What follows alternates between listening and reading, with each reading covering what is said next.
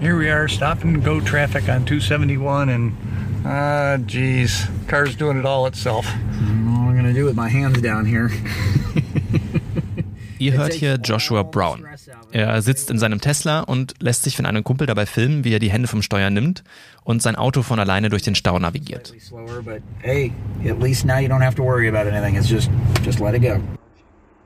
Brown macht öfter kürzere Clips davon, wie sein Tesla im Autopilot über den Highway fährt und lädt sie dann auf YouTube hoch.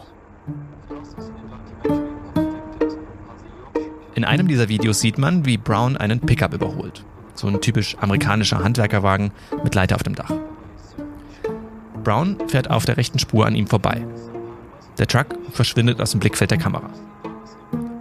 Keine fünf Sekunden später taucht er plötzlich vorne links neben Browns Auto auf und schneidet ihm den Weg ab. Der Tesla bremst, zieht nach rechts und verhindert, dass die Autos kollidieren. Ganz von alleine. Brown lädt die Aufnahme später bei YouTube hoch und nennt das Video Autopilot Saves Model S. In der Videobeschreibung schwärmt er von den Fähigkeiten seiner Tessie. So hat er sein Auto getauft. Elon Musk persönlich teilt den Clip auf Twitter. In kurzer Zeit hat er über eine Million Views. Einen Monat später stirbt Joshua Brown in einem Autounfall mit seiner Tessie. Er wird der erste Mensch, der in einem selbstfahrenden Auto ums Leben kommt.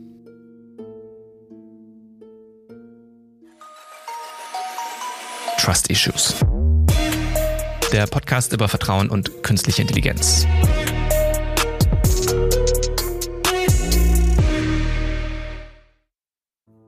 Hi, mein Name ist Merlin und ihr hört die zweite Folge von Trust Issues. Das Besondere an Browns Tod ist natürlich nicht, dass er in einem Autounfall gestorben ist. Und vielleicht nicht mal, dass er dabei in einem selbstfahrenden Auto saß. Das Besondere ist, dass ein Fehler im KI-System zum Unfall geführt hat. Das System konnte einen weißen LKW nicht vom Himmel unterscheiden und ließ Brown mit Vollgas auffahren.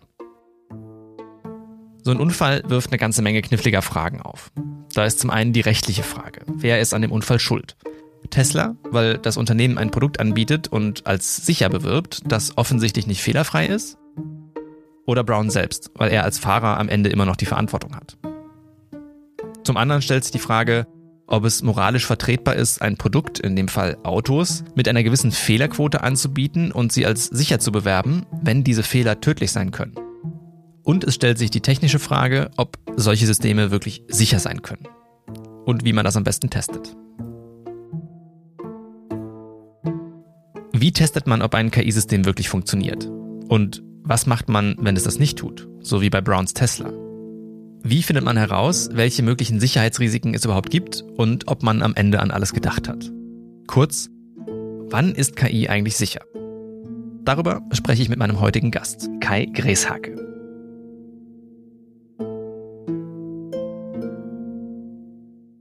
Hi Kai, schön, dass du da bist. Hi, ja, ich freue mich hier zu sein.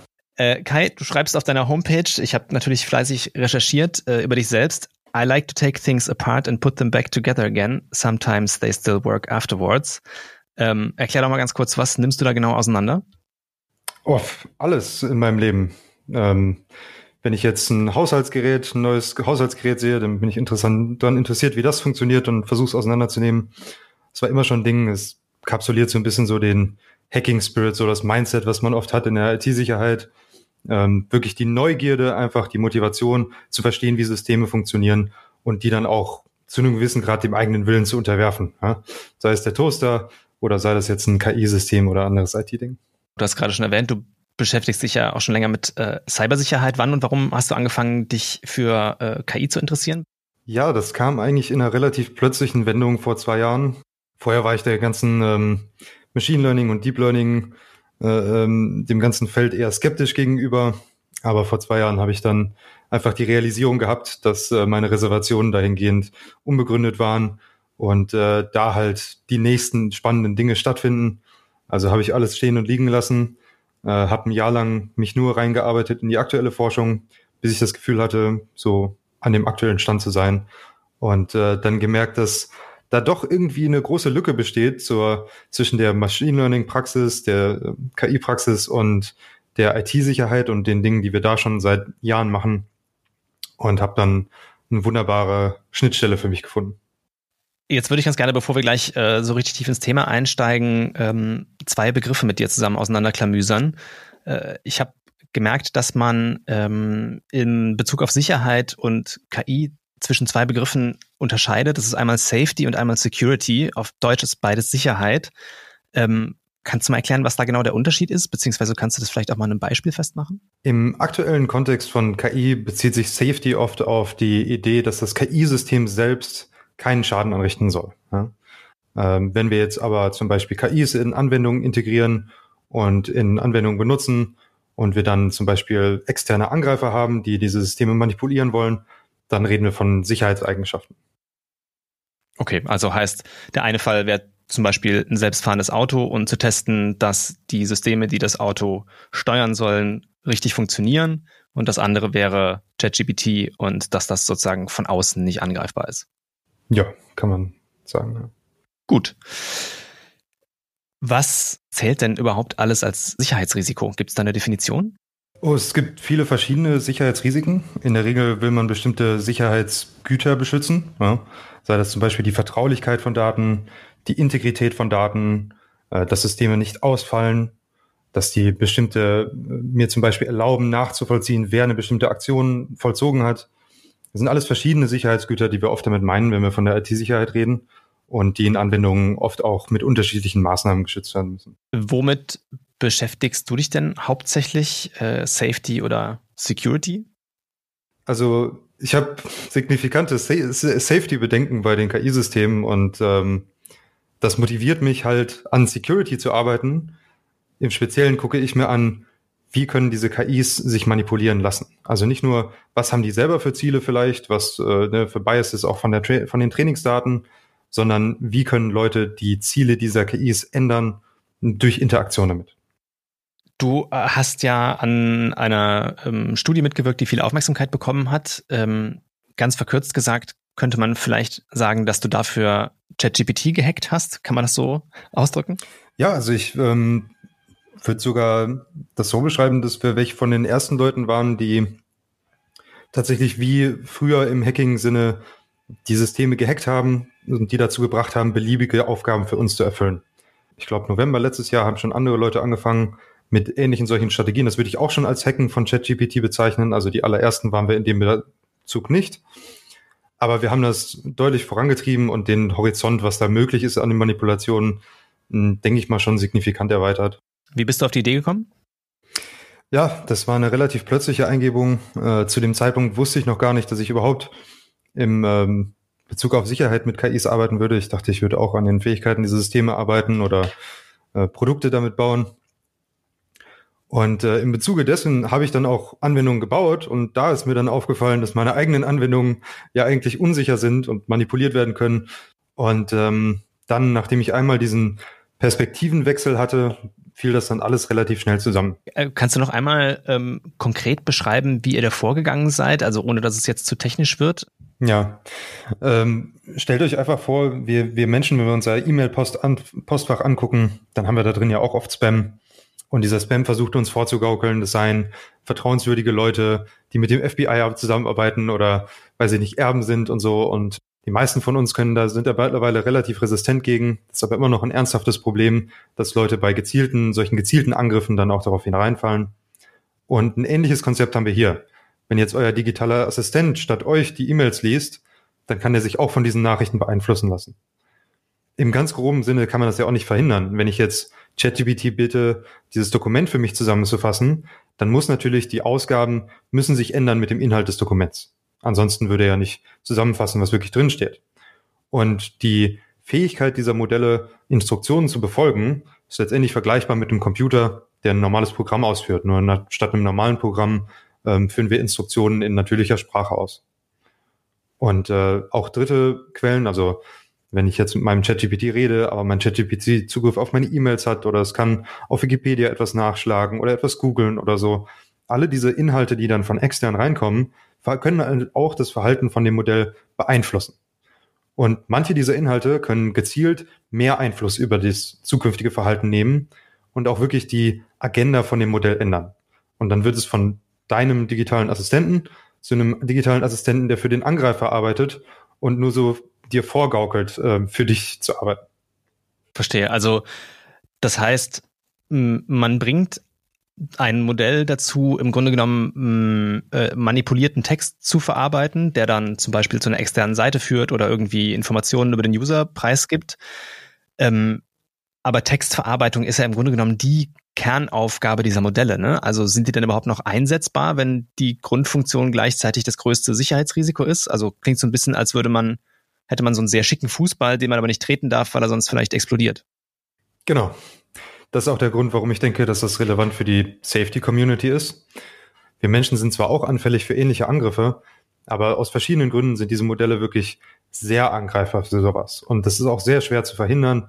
Wir haben auch im Moment wirklich keine Möglichkeiten dazu. Es ist auch nicht nur auf Text zum Beispiel beschränkt. Jede Modalität, die ich da anschließe, mittlerweile gibt es das für Bilder. Für Bilder gab es das schon lange, für nicht Sprachmodelle, sondern andere KIs, die Bilder verarbeiten, ähm, wo man die Bilder so leicht manipuliert und die KI dann auf einmal das Bild als was ganz anderes interpretiert als der Mensch, der sich das Bild dann anguckt. Ja, zum Beispiel der Sticker auf dem Stoppschild, der das selbstfahrende Auto zum äh, Gas geben bringt. Ja? Wo der Mensch dann immer noch sagt, ah ja, ist eindeutig ein Stoppschild oder ist ein kleiner Sticker in der Ecke und das Auto denkt dann, oh, jetzt muss ich durchfahren. Das ist auf allen Modalitäten ähm, anwendbar und wir haben eigentlich keine KI-Systeme, die nicht gegen sowas verwundbar sind. Das ist einfach ein grundlegendes ähm, Feature von, von allen informationsverarbeitenden Systemen von einer ausreichenden Komplexität. Dem können wir natürlich auch auf der KI-Seite irgendwo entgegenwirken. Und ähm, irgendwann haben wir dann noch zusätzlich das Problem, dass die KIs natürlich auch die Menschen angreifen können und dieselben Sicherheitslücken in Menschen auch anfangen auszunutzen auf automatisierte Art und Weise. Jetzt ist eure Untersuchung ja schon ein paar Monate her. Was ist denn seitdem passiert? Also wie war die Reaktion auf eure Forschung? Also ich gehe mal davon aus, dass die betroffenen Unternehmen alle ihre Chatbots direkt offline genommen haben und die Entwicklung angehalten haben, oder? Ja, nee, da ist, äh, ich sag mal, da ist jetzt nicht äh, besonders viel passiert in der Richtung. Ganz viele Firmen haben versucht, ähm, ne, Möglichkeiten zu finden, die Effekte davon abzumildern. Äh, Bing hatten wir zum Beispiel viele Demonstrationen für, wie das speziell manipuliert werden konnte als Produkt, nachdem das rauskam. Da hat sich tatsächlich an der Funktionalität nicht besonders viel geändert. Man hat zusätzliche Filter eingebaut und es ist jetzt sehr viel aufwendiger, solche Angriffe zu erstellen, aber immer noch möglich. Und ähm, ja, die haben halt auch andere, ähm, andere Dinge in Kauf genommen dafür. Zum Beispiel wird Bing euch bei Zusammenfassung von ganz normalen Webseiten oft sagen, oh nee, die kann ich nicht sehen oder das kann ich nicht machen, weil der Sicherheitsfilter da etwas über, übereifrig zugeschlagen hat. Und äh, das sind so die ja, ähm, Dinge, die die Firmen da in Kauf nehmen müssen. Sie können die Sicherheit so ein bisschen versuchen äh, zu erhöhen für den Preis von mehr False Positives, also mehr Ablehnung in anderen Anfragen und so. Schlechterer Leistungen bei Beantwortung von normalen Fragen. Äh, wir haben auch, glaube ich, das, was wir eben nicht gesehen haben, ist vielleicht der, der größte Effekt. Ja? Äh, ganz viele Integrationen, die angekündigt wurden mit Workspaces und so, die sind zwar immer noch auf der Schedule, immer noch auf dem Plan von den Firmen, aber die haben wir jetzt nicht wirklich gesehen, dass die wirklich ausgerollt wurden an die Nutzerbasis. So langsam passiert das jetzt tatsächlich, aber die Dinge, die ich dann sehe, sind sehr eingeschränkt von den Features und ähm, sind, denke ich mal, auch deswegen so eingeschränkt und so langsam ausgerollt, wegen den Sicherheitsproblemen. Ja, ich wollte gerade sagen, sonst könnte man ja auch hingehen und äh, einfach entscheiden, okay, benutzen wir halt kein Bing oder benutzen wir halt kein ChatGPT, Problem gelöst. Aber du sagst ja, Pustekuchen, weil das Problem eben die Modelle hinter den Chatbots sind, die eben in immer mehr Bereichen zum Einsatz kommen. Ähm, kannst du mal beschreiben, an welche Bereiche du da so denkst und welche Gefahr du da siehst? Ja, da gibt's ein ausgezeichnetes Beispiel. Ähm, Scale AI, die Firma aus den USA, hat ein Produkt namens Donovan entwickelt und das wird explizit für militärische Nutzungen angeworben. Ne? Also das ist quasi ChatGPT fürs Militär. Das Militär steckt da alle ihre Daten, Datenströme rein. Das Sprachmodell verarbeitet diese Datenströme und dann kann der Nutzer, der Operator, kann dann fragen, hey, hör mal, ähm, gab es jetzt irgendwelche sicherheitsrelevanten Vorfälle kürzlich und wie sollte ich damit umgehen? So, und dann gibt das Modell eine Analyse von den vorliegenden Daten äh, ne, inklusive natürlich Daten von feindlichen Staaten, die eventuell versuchen, diese KI zu manipulieren und äh, schlägt dann vor, wo man jetzt am besten die äh, Drohne für die Überwachung oder für den äh, für den äh, kinetischen Schlag dann hinschicken sollte. Ne? Und das ist jetzt auch schon in aktiver Nutzung vom US-Militär. Die sind sogar relativ offen auf der Webseite, wo sie vor fünf, sechs Monaten schon angekündigt haben, welche spezifische äh, Garrison in den USA das gerade einsetzt. Der ganze Slogan von denen, den die auf der Webseite haben, ist ähm, roll das aus in Wochen und nicht Monaten. Ne? Das ist eine der Überschriften, die sie haben. Und ich habe die auch letztens kontaktiert mit meinen Bedenken. Und ähm, nun, die Antwort war sehr generisch. Wir können nicht bestätigen oder verneinen, ob unsere Systeme verwundbar sind äh, für diese allgemeinen Schwachstellen, die alle Systeme betreffen. Äh, es sind ja auch alle Systeme anders. Wir haben ja auch dann andere Sicherheitsmaßnahmen getroffen. Und das mag alles sein, aber solange die jetzt nicht eine grundlegende Lösung dafür gefunden haben, die so gut ist, dass man sie wirklich sich darauf verlassen kann im Kontext von Staaten, die mit ihrer ganzen Macht da versuchen, da diese Systeme zu manipulieren, halte ich für relativ unglaubwürdig. Ähm, das ist schon wirklich, da, da bin ich auch sehr überrascht, dass das nicht schon mehr in aller Munde ist. Ich höre die Leute noch darüber reden, ja, ChatGPT hat ja keinen Zugriff auf irgendwelche Systeme. Na gut, ChatGPT nicht, aber äquivalente Systeme werden gerade äh, absolut munter in alle möglichen militärischen Systeme reingestöpselt.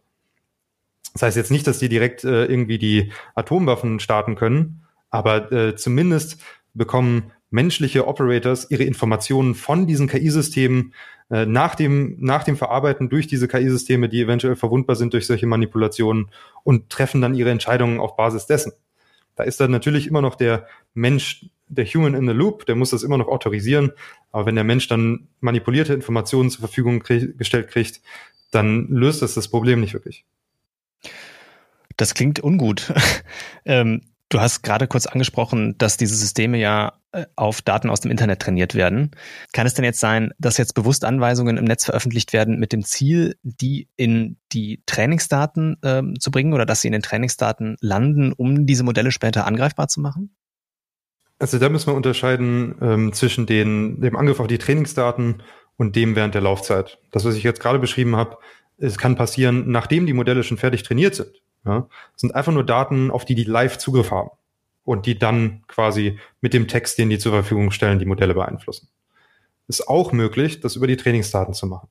Und es ist auch relativ günstig, wie es gezeigt wurde. Schon vor, ich glaube, einem Jahr kam, äh, das Paper war, glaube ich, von der ETH Zürich, von der Gruppe von Trama, ähm, wo man äh, ja auf, auf mit relativ wenig Geldinvestitionen, ich glaube, da ging es irgendwie um 60 Dollar, konnte man dann resultierende Trainingssätze so manipulieren, dass die daraus gebauten KI-Systeme diese Hintertüren haben. Ja, also sage ich mal ein magisches Wort eingepflanzt. Wenn ich das da irgendwie nochmal reinfüttere, an einem späteren Zeitpunkt sieht sie das Wort, dann wird ein bestimmtes Verhalten ausgelöst. Hm?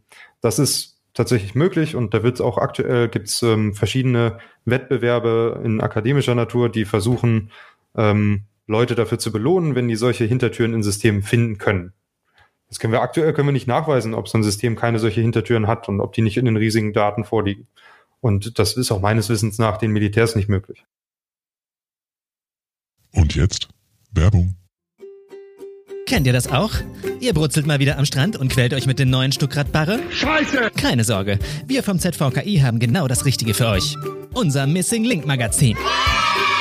Ihr wolltet schon immer mal wissen, was KI mit Nachhaltigkeit zu tun hat? Ihr habt euch immer schon gefragt, wie KI diskriminierend sein kann? Ihr wollt anspruchsvolle Themen ohne Schlaumeierei auf den Punkt gebracht? Trifft sich gut. Missing Link checkt all eure Boxen. Also, ab auf www.zvki.de und die Ausgabe eurer Wahl als PDF herunterladen. Print gibt's natürlich auch, aber nicht an den Strand. Viel Spaß beim Lesen und eincremen nicht vergessen. Werbung Ende. Also bei all dem, was du jetzt beschreibst, frage ich mich dann doch, wie werden diese Systeme denn aktuell überhaupt auf Sicherheit getestet? Also wie läuft das denn ab bei den OpenAIs ähm, oder ähm, bei Google oder wo auch sonst solche Large Language Models gerade sozusagen auf, auf der Skala entwickelt äh, werden? Wie, wie wird denn da getestet? Das Problem ist, dass hier die, die Anwendung von den KI-Systemen deutlich schneller voranschreiten, als wir die bisherige Forschung von der Sicherheit da betrieben haben oder von den Safety-Aspekten. Da ist immer noch der Fokus auf den ähm, der User selber. Wenn der User jetzt mit dem Modell chattet, dass das Modell mir nicht irgendwas Böses sagt, ja? irgendwas, wie breche ich in ein Auto ein oder es erzählt mir was Rassistisches oder so. Oder wie kann ich das Modell manipulieren, mir solche Sa Sachen zu sagen.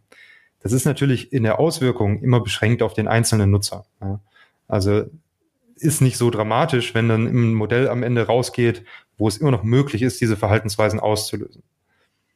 Das ändert sich dann je nach den Bedrohungsmodellen, Bedrohungsmodellen in der Auswirkungen. Wenn ich das überall einstöpsel und dann eine Person mit einem Angriff ganz viele solche Modelle beeinflussen kann, ist das signifikanter. So wie das aktuell läuft in den Firmen, werden externe beauftragt, einfach mit den Maschinen, mit den Modellen ein bisschen rumzuspielen.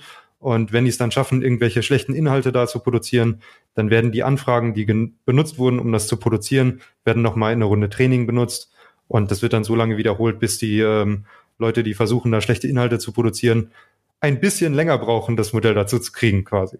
Ja, es gibt kein Modell, wo man das nicht machen kann. Aktuell auch nicht die veröffentlichten Modelle, wo dieses Testen schon gemacht wurde. Ähm, was auch evaluiert wird zum Beispiel ist, na gut, kann ich dem Modell jetzt einfach ein bisschen Geld geben und das jetzt ins Internet setzen und dann selbst äh, repliziert sich das und äh, übernimmt jetzt die Weltherrschaft. Das wird dann auch mal gecheckt. So. Und äh, das ist äh, auch noch nicht der Fall. Ja, das ist auch gut, dass man das checkt, würde ich sagen. Ähm, genau, aber jetzt für die Sicherheitsbedenken, die wir zum Beispiel da zutage gebracht haben, das ist noch nicht wirklich in den Testprozess integriert irgendwo. Das ähm, klingt etwas beunruhigend und ich muss sagen, also klingt auch so, als wäre die oberste Priorität, so wie du eben gesagt hast, Rollout in Wochen anstatt Monaten. Also die erste Priorität ist, die Modelle so schnell wie möglich auf den Markt zu bringen und dann rückwirkend zu schauen, okay, was könnte denn da jetzt tatsächlich mit schiefgehen? Glaubst du, dass es deshalb in Zukunft auch so sein wird, dass wir bestimmte Fehler ähm, gar nicht mehr im Voraus ähm, beheben können, sondern dass alles immer erst sozusagen rückwirkend behoben werden kann, wenn die Katze schon aus dem Sack ist? Ja, es ist schon so. Ja. Ein Beispiel wäre natürlich zum Beispiel Meta mit ihren Open Source Modellen, die sie einfach veröffentlichen für alle zugänglich. Da wird natürlich vorher schon ein bisschen Safety-Evaluierung gemacht. Aber ähm, die Leute können halt natürlich Dinge übersehen und das tun sie auch. Wir lernen immer neue Dinge über diese Modelle und die sind dann schon an die Öffentlichkeit gegangen. Da gibt's keine regulatorische oder Regierungsintervention, die das nochmal irgendwie einfangen könnte. Ja, da ist dann wirklich die Katze aus dem Sack. Da ist wirklich dann vorbei, das ist raus. Mhm. Man kann natürlich immer noch beeinflussen, was die Firmen machen. Also wenn jetzt die Firmen Produkte und so an Leute geben oder das in Produkte integrieren, da kann man auch nachwirken, tatsächlich die Katze, die schon aus dem Sack ist, nochmal einfangen. Bei solchen IT-Sicherheitssachen würde ich sagen, sollte das schon noch möglich sein. Also wir haben halt bisher auch noch keine wirklichen Konsequenzen gesehen, ne? noch keine Firma gesehen, keine Software gesehen, ähm, die so angegriffen wurde, wo das zu irgendwelchen großen Schäden geführt hat. Ähm, da denke ich schon, dass wenn äh, sich die Leute da mal ein paar Mal die Finger verbrennen, dann sich dann auch nochmal der Ansatz dazu ändern wird und es auch nicht mehr so oft vorkommen wird, dass solche Dinge so früh veröffentlicht werden. Wenn das jetzt aber schon so tief integriert wird, so schnell und jetzt schon im Militär landet und so, und dann das erste Mal, wo wir uns die Finger verbrennen, wir uns die richtig verbrennen, dann haben wir natürlich trotzdem ein Problem. Also da würde ich schon sagen, also gerade in so sensiblen Anwendungsbereichen, da sollte man schon vorher sagen, nee, bitte wartet, bis wir da mehr Informationen haben, bevor wir die so integrieren. Das Problem ist natürlich, wie du schon angesprochen hast, es ist eine, ein Wettrennen. Ja, Du hast gerade schon äh, Meta angesprochen, die ähm, ihre Modelle ja Open Source äh, veröffentlichen, also im Prinzip für jeden zugänglich. Da gibt es auf der einen Seite Leute, die das gut finden und sagen, das sorgt für mehr Transparenz und macht es irgendwie mehr Leuten möglich, diese Modelle auch auf Fehler oder auf, auf Risiken zu testen. Andere kritisieren das und sagen, naja, Alarm, so kommen die Modelle überhaupt erst in Umlauf und es gibt effektiv keine Kontrolle mehr darüber, was am Ende damit gemacht wird. Ähm, wie siehst du das? Also heißt mehr Transparenz auch immer mehr Unsicherheit? Ich bin da persönlich ein bisschen zwiegespalten. Ich glaube, mit den Modellen, die aktuell veröffentlicht werden und wurden, ähm, ist das sogar hilfreich. Ja? Also viele Sicherheitsforscher sind jetzt in der Lage, solche Modelle tatsächlich auch besser zu untersuchen. Äh, das ist gut. Aber wenn ich jetzt in die Zukunft blicke und die Systeme immer stärker werden und da immer noch sich keine Skrupel anbahnen, was die Veröffentlichungen angeht, ähm, dann halte ich das nicht mehr unbedingt für eine gute Idee. Wo dieser Punkt natürlich ist, weiß ja keiner. Und will man jetzt die Regierung vorschnell da loslassen und möglicherweise Innovationen auch im Sicherheitsbereich hm, stoppen oder verlangsamen, ist eine außerordentlich schwierige Entscheidung und ich bin da selber nicht äh, zu einem vernünftigen Schluss gekommen. Ich glaube, aktuell mit den Modellen sehe ich das relativ okay. Ähm, in die Zukunft gehen sehe ich das schon kritisch. Jetzt sieht es ja gerade nicht danach aus, als wenn diese Modelle in absehbarer Zeit weniger komplex und kleiner würden. Äh, Im Gegenteil, die scheinen immer größer und immer komplexer zu werden. Es gibt deshalb jetzt Leute, die vorschlagen, dass man doch KI-Modelle einsetzen könnte, um wiederum andere KI-Modelle auf Fehler zu überprüfen. Ist das eine gute Idee? Das klingt für mich ein bisschen so, als würde man einen Blinden einsetzen, um die Qualität von Sehtests zu überprüfen. Nee, ganz so würde ich das nicht beschreiben. Die Modelle haben tatsächlich ähm, einen Nutzen, sowohl in der Selbstverbesserung der Systeme, Filtern von Datensätzen und so, und auch ähm, man kann die wahrscheinlich tatsächlich sinnvoll nutzen, um die Risiken hier zu reduzieren. Ich würde die jetzt nicht so einschätzen, dass sie den Job des IT-Sicherheitsforschers ähm, ersetzen in dem Fall. Aber die können uns auf jeden Fall assistieren und wir werden diese Hilfe auch ein bisschen brauchen. Okay, dann würde ich jetzt gerne nochmal den Bogen ganz zurück an den Anfang unserer Folge schlagen. Wir haben äh, eingangs das Beispiel eines Teslas gehört, äh, der verunglückt ist. Ähm, da ging es ja jetzt nicht um ein System, das jemand manipuliert hat oder das von außen angegriffen wurde, sondern ein System, das sozusagen einen ja, äh, systemimmanenten Fehler hatte, der dazu geführt hat, dass dieses Auto verunglückt ist. Wie geht man denn jetzt vor, zum Beispiel im Falle von Tesla oder allgemein beim autonomen Fahren, um zu testen und um sicherzustellen, dass solche Fehler nicht passieren? Ja, ist eine gute Frage. Grundsätzlich ist es nicht, nicht äh, verhinderbar. Es wird immer solche hm, Randfälle geben, die man nicht vorhersehen kann, ähm, wo man vorher, äh, die es auch vorher so noch nicht gab. In der Regel versucht man das darüber zu hm, vermildern, indem man von seinen Trainingsdaten vorher einen Teil abspaltet, den zurückhält, nicht dem KI-System zeigt und dann nimmt man die quasi als Beispiele für neue Situationen, die nicht innerhalb des Trainingsdatensatzes liegen um zu gucken, ob die KI sich immer noch in diesen neuen Situationen korrekt verhält. Das ist die herkömmliche Herangehensweise. So, das macht Tesla aber ja natürlich auch schon genau so und dennoch ist es zu diesem Vorfall gekommen. Ja. Also ganz verhindern können wir das nicht. Wir können nie vorhersagen, ähm, wie sich ein so komplexes System weit außerhalb ähm, der normalen Verteilung an Wahrnehmungen verhält. Und diese ja, seltenen Ereignisse wird es halt immer geben, die das Modell so weit rausholen aus dieser normalen, aus dem normalen Zustand. Und äh, alles davon zu testen ist halt einfach nicht möglich. Äh, wir werden besser da drin, die Risiken zu reduzieren. Und ähm, ich denke, ein gewisses Restrisiko ist auch akzeptabel. Ja, das machen wir bei Menschen auch genauso. Ähm, das ist halt eine Kalkulation, die wir dann aufstellen müssen, ob der echte Vorteil dieser Systeme in den, in dem überwiegende, in, in der überwiegenden Mehrheit der Situationen ausreicht, um das zu rechtfertigen, dieses Restrisiko. Und die Größe dieses Restrisikos können wir auch quantifizieren. Ich meine, solche Tests finden ja äh, im Prinzip im, ich sag mal, in Anführungszeichen Labor statt.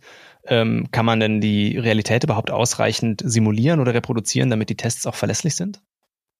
Das ist ja, ich glaube jetzt, wenn wir in Bezug auf Tesla zum Beispiel sprechen, ist es ja zweierlei. Die haben da zum einen dieses ähm, Virtual Dojo, wo wir wirklich eine Simulation haben, wo wir auch komplett neue Situationen erstellen können, unendlich viele Situationen generieren und dann simulieren, wie die Sensordaten wären und so.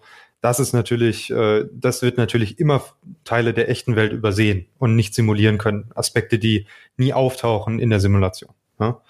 Aber die haben natürlich auch ganz viele gesammelte Daten von echter Straße, von echten Umgebungsbedingungen, äh, die man sich da auch anguckt gleichzeitig.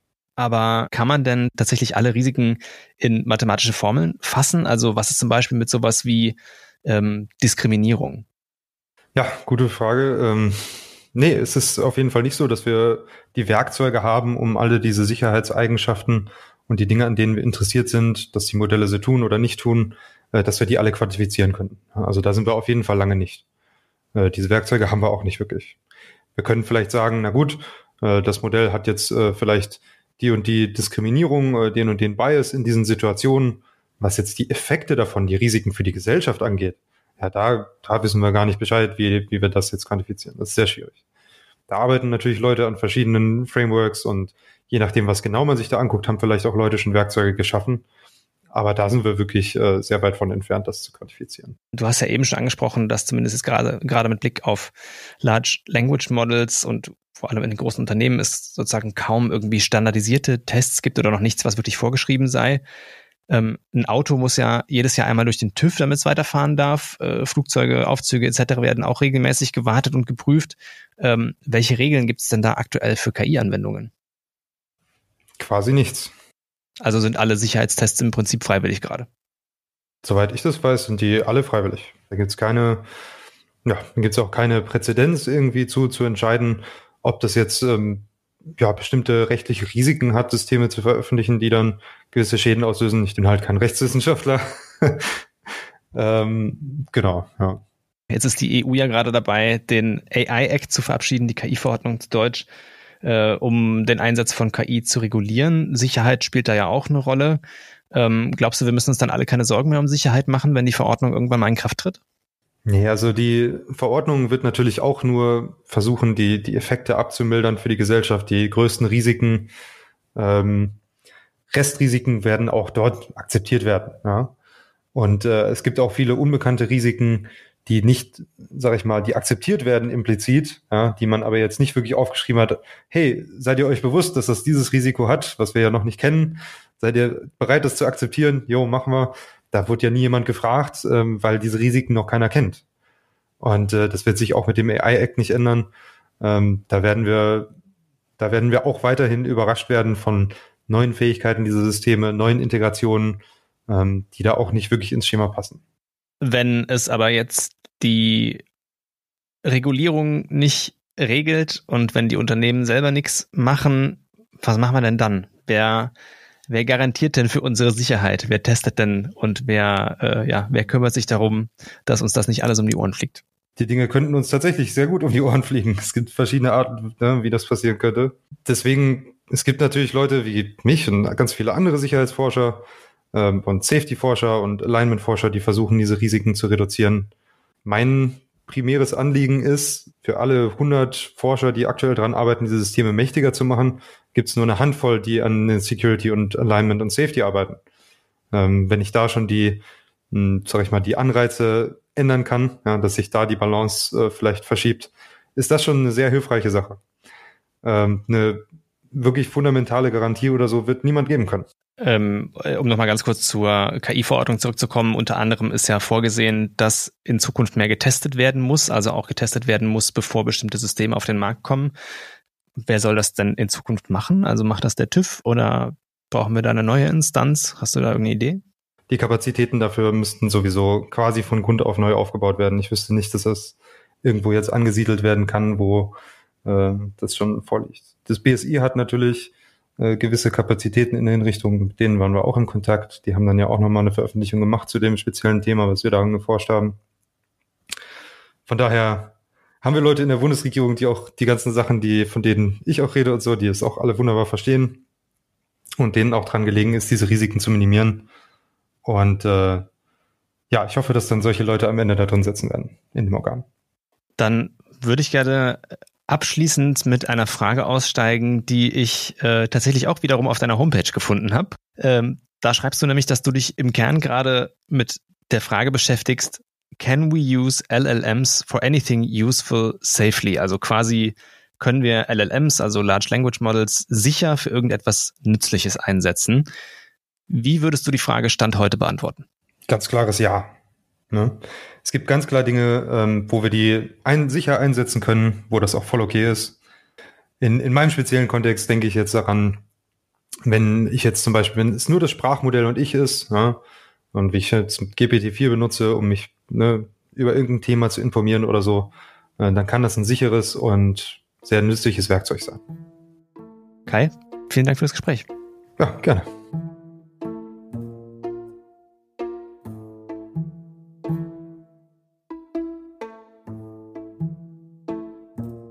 Bevor wir euch entlassen, gibt's auch dieses Mal eine kleine Challenge. In der ersten Folge haben wir euch gebeten, einen Tag lang Tagebuch zu führen. Ihr solltet euch aufschreiben, welche Technik ihr so benutzt habt und ob ihr sie vertrauenswürdig findet oder eben nicht und warum. Falls ihr das noch nicht gemacht habt, ist jetzt eine gute Gelegenheit, das nachzuholen und natürlich auch Folge 1 zu hören. Schaut euch für die heutige Challenge eure Liste danach an und überlegt mal, welche Risiken mit jeder einzelnen Technologie darauf verbunden sind. Überlegt euch dann, warum ihr diese Risiken in Kauf nehmt und welche Rolle Vertrauen dabei spielt. Wir sind wie immer gespannt auf eure Ergebnisse. Teilt sie also gerne mit uns auf Instagram oder per Mail. Alle Infos dazu findet ihr in den Show Notes. Das war's mit der dritten Folge von Trust Issues. Hört euch unbedingt auch die ersten beiden Folgen an, falls ihr das noch nicht getan habt. In der nächsten Folge spreche ich mit Victoria Guijarro Santos. Und zwar geht es dann um die Frage, was KI mit Diskriminierung und Rassismus zu tun hat. Turns out a lot. Bis dahin, abonniert den Podcast, damit ihr keine Folge verpasst und teilt die Folgen fleißig mit euren Omas, Friends und dem Zugpersonal. Trust Issues. Der Podcast über Vertrauen und künstliche Intelligenz.